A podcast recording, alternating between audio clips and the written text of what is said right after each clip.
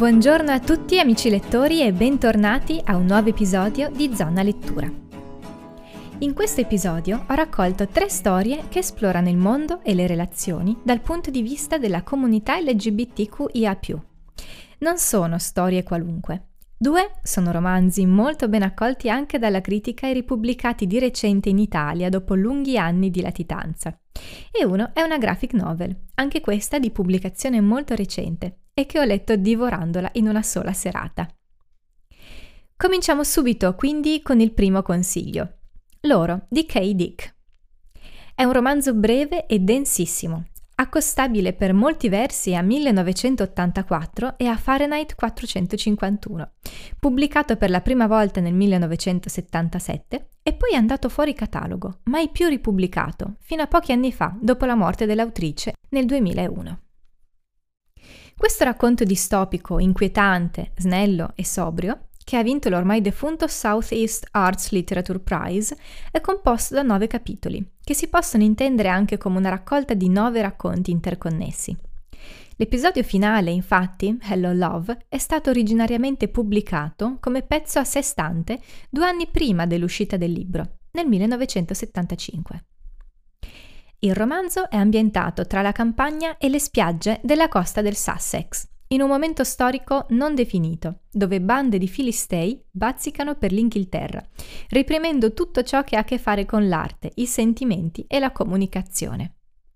Distruggono libri, sculture, strumenti musicali e spartiti, punendo tutti coloro che si attengono a valori artistici e intellettuali, anziché al nuovo ordine imposto da questi predoni. Impossibile, insomma, non accostare questo libro alle opere di Ray Bradbury e di George Orwell. Tuttavia, come fa notare la critica letteraria Lucy Scholes, esperta di libri introvabili, dimenticati o fuori catalogo, lo stile e il tono di Kay Dick è molto più assimilabile a quello della scrittrice sperimentale britannica Anne Quinn e ricorda anche l'enigmatico e quasi psichedelico romanzo Ghiaccio di Anna Cavan. Gran parte del potere del romanzo risiede nel suo mistero. Il narratore sembra essere uno scrittore che vive in un cottage di un'ex guardia costiera pieno di libri, ma non viene mai nominato, né il suo genere mai rivelato. Oltre all'identità di genere dei suoi personaggi, Dick stessa si è espressa anche sul loro orientamento sessuale. Dichiarò al Guardian, infatti, che il tono generale delle relazioni personali raffigurate nei suoi libri è sempre bisessuale, ed è così che lei stessa si identificava. Ancora più misteriosi e imperscrutabili però sono i loro che danno il titolo al libro, onnipresenti e sfuggenti, pericolosi e violenti, ma anche stranamente vuoti e simili ad automi. Loro sono difficilmente definibili come individui e per questo motivo si pongono in netta contrapposizione rispetto al narratore del romanzo. Come dice Lucy Scholes, ci sono molti modi per leggere questo libro, come una semplice distopia orwelliana, come una sequenza di incubi vividamente disegnati o, se preferiamo, come metafora per la lotta artistica. Passiamo ora a una graphic novel, Tinderella di M.S. Harkness. Questo fumetto è un po' anche autobiografia dell'autrice. È un esordio graffiante e divertente di questa fumettista americana che è anche sollevatrice di pesi professionista. In questa graphic novel, Harkness esplora le sue difficoltà relazionali, il suo rapporto con la bisessualità, la sua solitudine e le sue uscite frustranti, rimediate attraverso Tinder.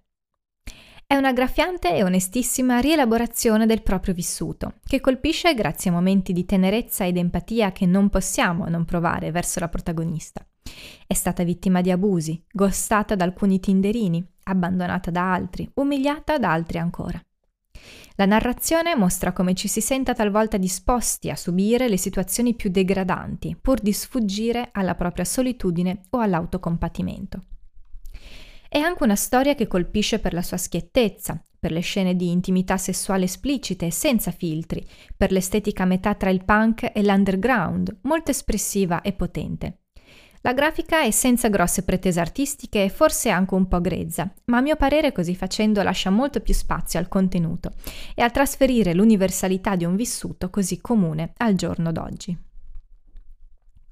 Passiamo ora all'ultimo consiglio della giornata, cioè Membrana di Cheetah Way.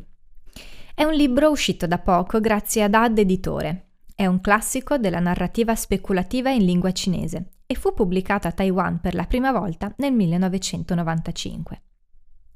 La storia è ambientata nel 2100, nella città sommersa di Ti. L'umanità è infatti migrata negli abissi per sfuggire ai devastanti cambiamenti climatici. Gli esseri umani conducono le loro esistenze grazie all'indispensabile supporto di androidi estremamente avanzati e dalle fattezze verosimilmente umane. L'autrice pone l'accento sulla sopraffazione della tecnologia e dei social media, immaginando una realtà distopica che intrappola il corpo umano in un circolo vizioso tra trapianti bionici e un regime capitalista. La protagonista di questa storia dalle tinte fiabesche è Momo, affermata estetista della pelle. Il suo grande successo è pari alla sua grande solitudine. Vive in simbiosi con se stessa, conducendo una vita introversa e nostalgica.